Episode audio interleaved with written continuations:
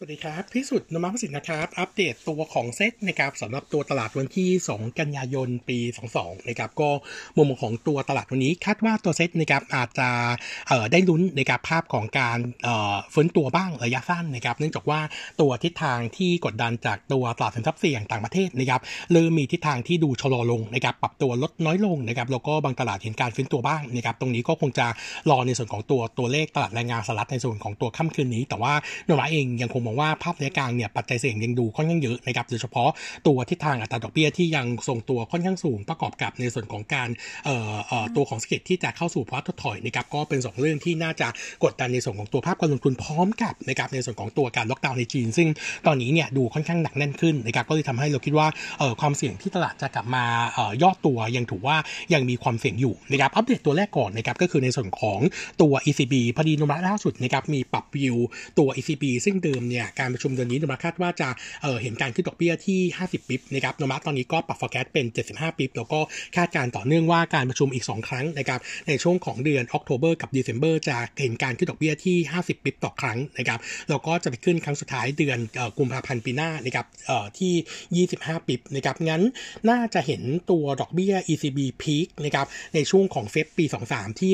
2%หลังจากนั้นเนี่ยจะเห็นการปรับลดตัวตัวดอกเบี้ยนโยบายตั้งแต่เดือนกันยายนทุกมิ팅มิ팅ละ 25ปิบนะครับซึ่งโนมะมองว่าตรงนี้เนี่ยตรงนี้อาจจะเห็นตัวดอกเบี้ยปรับตัวลดลงนะครับไปอยู่ในส่วนของตัวช่วงของเดือนเอเดือนธันวาคมตอนสิ้นปี 23นะครับที่ 1.25%นะครับอันนี้ก็จะเป็นวิวที่ทำให้ภาพระยะสั้นนะครับปีนี้จนถึงช่วงต้นปีหน้าเนี่ยตัวทิศทางดอกเบี้ยยังทรงทรงตัวสูงเพื่ออ่อจำกัดในส่วนของตัวเงินเฟ้อให้ drop ลงให้เร็วที่สุดก่อนนะครับซึ่งตรงนี้ก็จะเป็นปัจจัยเสี่ยงที่เพิ่มเติมนะครับอันที่2นะครับก็คือในส่วนของตัวการล็อกดาวน์ในจีนเดิมเนี่ยต้องบอกว่า Nomura เองเนี่ยคาดว่านะครับภายใน quarter สี่เนี่ยน่าจะ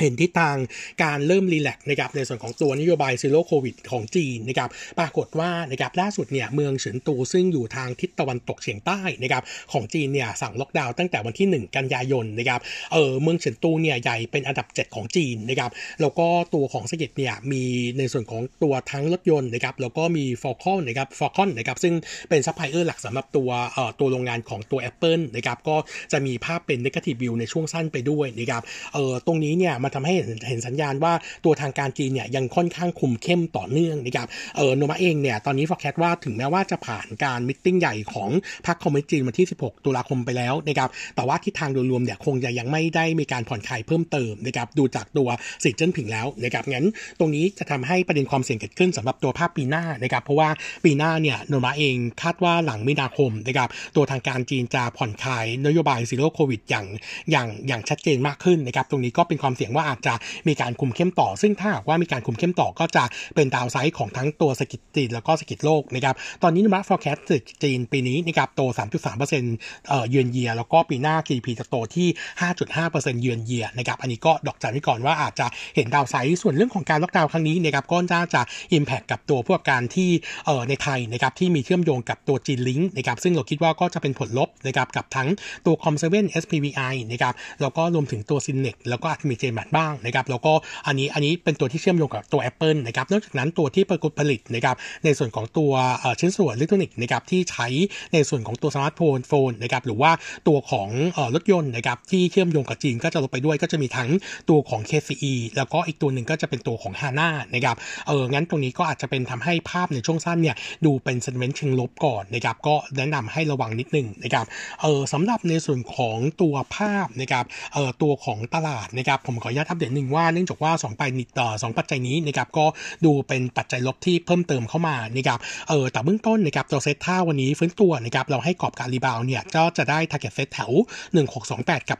1644นะครับเออย่อตัวเออขยับตัวขึ้นมาผมคิดว่าไม่น่าจะผ่านนะครับแล้วก็ภาพระยะกลางแรงกดดันอย่างที่อัปเดตว่ายังมีเยอะแล้วก็รวมถึงตัวเศรษฐกิจโลกนะครับที่จะเข้าสู่ภาวะถดถอยนะครับงั้นระวังนิดนึงนะครับตัวเซตถ้าย่อลงมารอบนี้แนวรับสำคัญหลักๆนะครับให้เอ่อให้พอยที่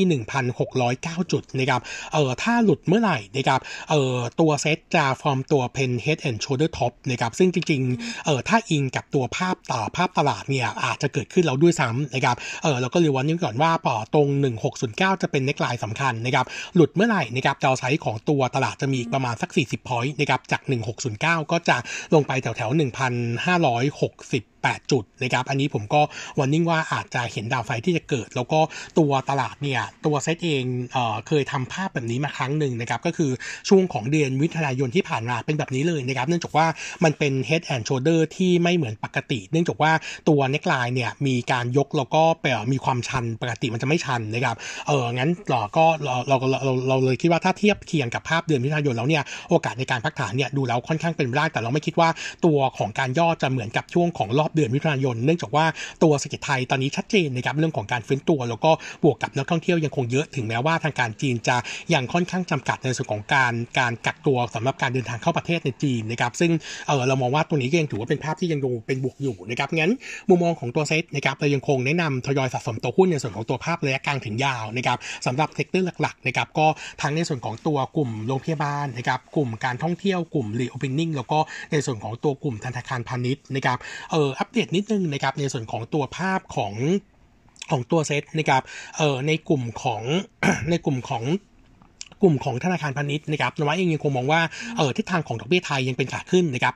เดือนนี้เนี่ยตัวแบงก์ชาติมีมิ팅แต่ว่าเป็นช่วงปลายปลายปลายเดือนนะครับงั้นอาจจะรอเก็งกำไรนิดนึงถ้าว่าจังหวะของกลุ่มแบงก์ยอดตัวลงมาผมคิดว่าน่าเล่นนะครับกับอีกเรื่องหนึ่งที่น่าสนใจก็คือตอนนี้นะครับราคาน้ำดิบในตลาดโลกเนี่ยเริ่มปรับตัวลดลงต่อเนื่องนะครับแล้วก็ล่าสุดเช้าวันนี้เนี่ยตัวน้ำมันค้าปีกนะครับในปั๊มเนี่ยปรับตัวลงวันเดียวนะครับเออสองบาทต่อลิตรนะครับเออผมคิดว่าเซนติเมนต์นี้เนี่ยมันเห็นค่อนข้างชัดนะครับว่าตอนที่ราคาน้ำมันดิบในเอ่อที่ปรับตัวลงในช่วงผ่านช่วงที่ผ่านมาเนี่ยตัวราคาหน้าปั๊มไม่ลงนะครับแต่มาลงทีเดียว 2 บาท นั่นหมายความว่าช่วงช่วงที่ปรับตัวลงมาในช่วงสัก 3-4 วันก่อนหน้านี้เนี่ยมันเป็นเบนฟิตสำหรับตัวปั๊มน้ำมันนะครับที่ยังพยายามเมนเทนในส่วนของตัวราคาขายที่สูงไว้ก่อนนะครับซึ่งผมคิดว่าภาพนี้เนี่ยดูแล้วก็น่าจะทำให้ตัว Marketing Margin เนี่ยดีนะครับเออภาพนี้มาสะท้อนออกมาตอนตอนตอนที่ e a r n i n g Quarter 2 ออกแล้วนะครับงั้นผมคิดว่ารอบนี้ปั๊มน้ำมันน่าเล่นนะครับก็เชียร์ตัว PTG เป็นหลักตัวตัวแรกนะครับตัวที่ 2 ก็จะเป็นตัว OR ผมคิดว่า 2 ตัวนี้เป็น 2 ตัวที่ดูแล้วค่อนข้างมีมีนัยยะ ส่วนตัวบางจากนะครับบางจากเนี่ยจริงๆ มันก็มีผลกระทบจากตัวที่ทางลงกันไปด้วยเนื่องจากว่าตัวราคาน้ำดิบเริ่มปรับตัวลงเดี๋ยวมันจะมีผลกับตัวอื่นนี่งั้นถ้าเล่นเพียวตัวของน้ำมันเนี่ยผมคิดว่าตัวของเอ่อ PTG น่าเล่นแล้วครับแล้วก็อีกตัวหนึ่งก็คือตัวของ OR นะครับแล้วก็อัปเดตในส่วนของตัวหุ้นนิดนึงนะครับมีตัวของแพนบีนะครับล่าสุดตัวแพนบีเองเนี่ยเอ่อแจ้งเอ่อตัวมีประเด็นนะครับเรื่องของทางกรตมีการปรับเกณฑ์การโฆษณาของผู้ประกอบการที่เป็นสินทรัพย์ดิจิทัลนะครับเออซึ่งเข้ามากำกับแล้วก็เพิ่มมาตรการเพิ่มเติมนะครับรวมถึงต้องตาระบุความเสี่ยงด้วยนะครับเออมีผลตั้งแต่หนึ่งกันยายนส่วนป้ายโฆษณาที่มีอยู่แล้วเนี่ยจะต้องมีการปรับภายใน 30 วันนะครับถามว่าอันนี้เป็นลบมากไหมต้องบอกว่าเรามองเป็นแค่เออเป็นเพียงแค่เซนติเมนต์นะครับเนื่องจากว่าตัวผู้ประกอบการสินทรัพย์ดิจิทัลเนี่ยเออ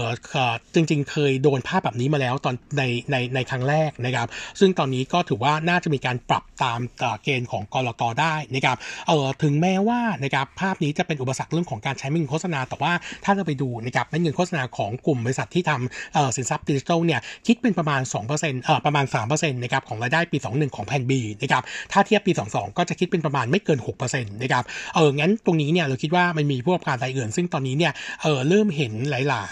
ย ๆ หลายๆเอ่อผู้ประกอบการซึ่งเออมีการขึ้นป้ายโฆษณาใหญ่ ๆ ที่เป็นคัดเอาบนทางด่วนแล้วนะครับรวมถึงในส่วนของตัวกองสลากพัดด้วยนะครับงั้นผมก็เลยคิดว่าตัวดีมาเนี่ยยังคงมีแล้วก็เป็นช่วงปลายปีงั้นเราก็เลยไม่ได้ห่วงนะครับงั้นเรามองว่าตรงนี้เป็นแค่ sentiment เชิงลบนะครับยอดตัวลงมาสำหรับตัวแพนบีเราก็ยังคงแนะนำสะสมตัวหุ้นนะครับเชื่อว่า e a r n i n g ในช่วงของปีนี้นะครับจะขึ้นมาใกล้ๆกับ pre covid แล้วก็ปีหน้าจะค่อนข้างโดดเด่นนะครับงั้นโนมูระเองนะครับยังคง recommend buy สำหรับตัว Plan B fair price ที่ 9.3 บาทนะครับส่วนอีกตัวหนึ่งนะครับผมอยาก warning นะครับในส่วนของตัวเอ่อตัวหุ้นในกลุ่ม home improvement นะครับเนื่องจากว่าก่อนหน้านี้เนี่ย เราเคย warning มาสักระยะหนึ่งแล้วนะครับว่าตัวราคาน้ำมันดิบในตลาดโลกที่ปรับตัวลงมาส่งผลให้ตัวสินค้า commodity ปรับตัวลงตามนะครับแล้วก็รวมถึงราคาเหล็กในตลาดโลกด้วยนะครับเออเหล็กนะครับราคาเหล็กในไทยนะครับถ้าดูตัวเหล็กข้ออ้อยนะครับที่เราอัปเดตล่าสุดเดือนสิงหาคม ปรากฏว่า drop ลงต่อเนื่อง month on month เป็นเดือนที่4นะครับที่สำคัญคือสิงหาคมนี้เนี่ยตัวราคาเหล็กเนี่ย drop ลงเป็น drop ลง year on year เป็นครั้งแรกนะครับเออเราก็เลยคิดว่าตัวนี้จะเป็นลบนะครับสำหรับผู้ประกอบผู้ประกอบการที่มีสต็อกเหล็กอยู่นะครับไม่ว่าจะเป็นตัว DoHome หรือว่า Global นะครับงั้นเราเองยังคงเชื่อว่านะครับทั้ง DoHome กับ Global สำหรับ e a r n i n g ในช่วง2 quarter จากนี้นะครับยังดูแล้วไม่น่าจะเด่นนักนะครับเราก็เลยแนะนำสวิตนะครับถ้าเฉพาะในกลุ่ม home improvement ด้วยกันนะครับเราแนะนำสวิตนะครับจากตัว DoHome กับ Global เนี่ยมาถือในส่วนของตัว HomePro หรือ ILM น่าจะเห็นทิศทางที่ดีกว่านะครับแต่ถ้าดูทั้งกลุ่ม commerce ทั้ง sector เลยนะครับเราก็มองว่า CRC กับตัว BJC ก็เป็น 2 ตัวเลือกที่น่าเล่นนะครับเนื่องจากว่ากลุ่มที่เป็น stable product รวมถึงในส่วนของตัวห้างสรรพสินค้านะครับในช่วงในช่วงปลายปีนะครับซึ่งเป็น high season ของการท่องเที่ยวแล้วก็การใช้จ่ายนะครับน่าจะมีทิศทางของ e a r n i n g ที่ฟื้นตัวดีนะครับขณะที่ตัว CPO กับแมคโครเนี่ยจริงๆ เราก็ชอบนะครับเนื่องจากว่าขาของ demand กับกำลังซื้อฟื้นตัวดีในช่วงครึ่งปีหลังนะครับแต่ประเด็นของตัว CPO กับตัวแมคโครเนี่ยมันมีประเด็นความเสี่ยงจากเรื่องของการเข้าไปทำดีลเพื่อที่จะซื้อกิจการตัว Metro ซึ่งเป็นธุรกิจ cash and carry ในในอินเดียนะครับแล้วตอนนี้เนี่ยรอการประมูลรอบสุดท้ายก็คืออีกประมาณ 1 เดือนข้างหน้านะครับเอองั้นไม่ต้องคิดอะไรมากเลยนะครับเดือนหนึ่งจากถัดจากนี้เนี่ยราคาหุ้นทั้ง CPALL กับตัวของแมคโครเนี่ยจะมี overhang เรื่องนี้กดดันไว้อยู่งั้น การขยับตัวจะค่อนข้างยากงั้นตอนนี้กลุ่ม commerce ผมคิดว่าเลือกง่ายนะครับก็ถ้าดูเด่นๆมี 4 ตัวที่น่าเล่นนะครับก็คือ BJC CRC Home Pro แล้วก็อีกตัวหนึ่งก็จะเป็นตัวของ ILM นะครับงั้นตรงนี้ก็เราก็แนะนำสะสมนะครับเชื่อว่ากำลังซื้อช่วงปลายปลายปีจะเห็นการฟื้นตัวได้ดีครับผม ครับวันนี้อัปเดตเท่านี้นะครับ ขอบคุณครับ สวัสดีครับ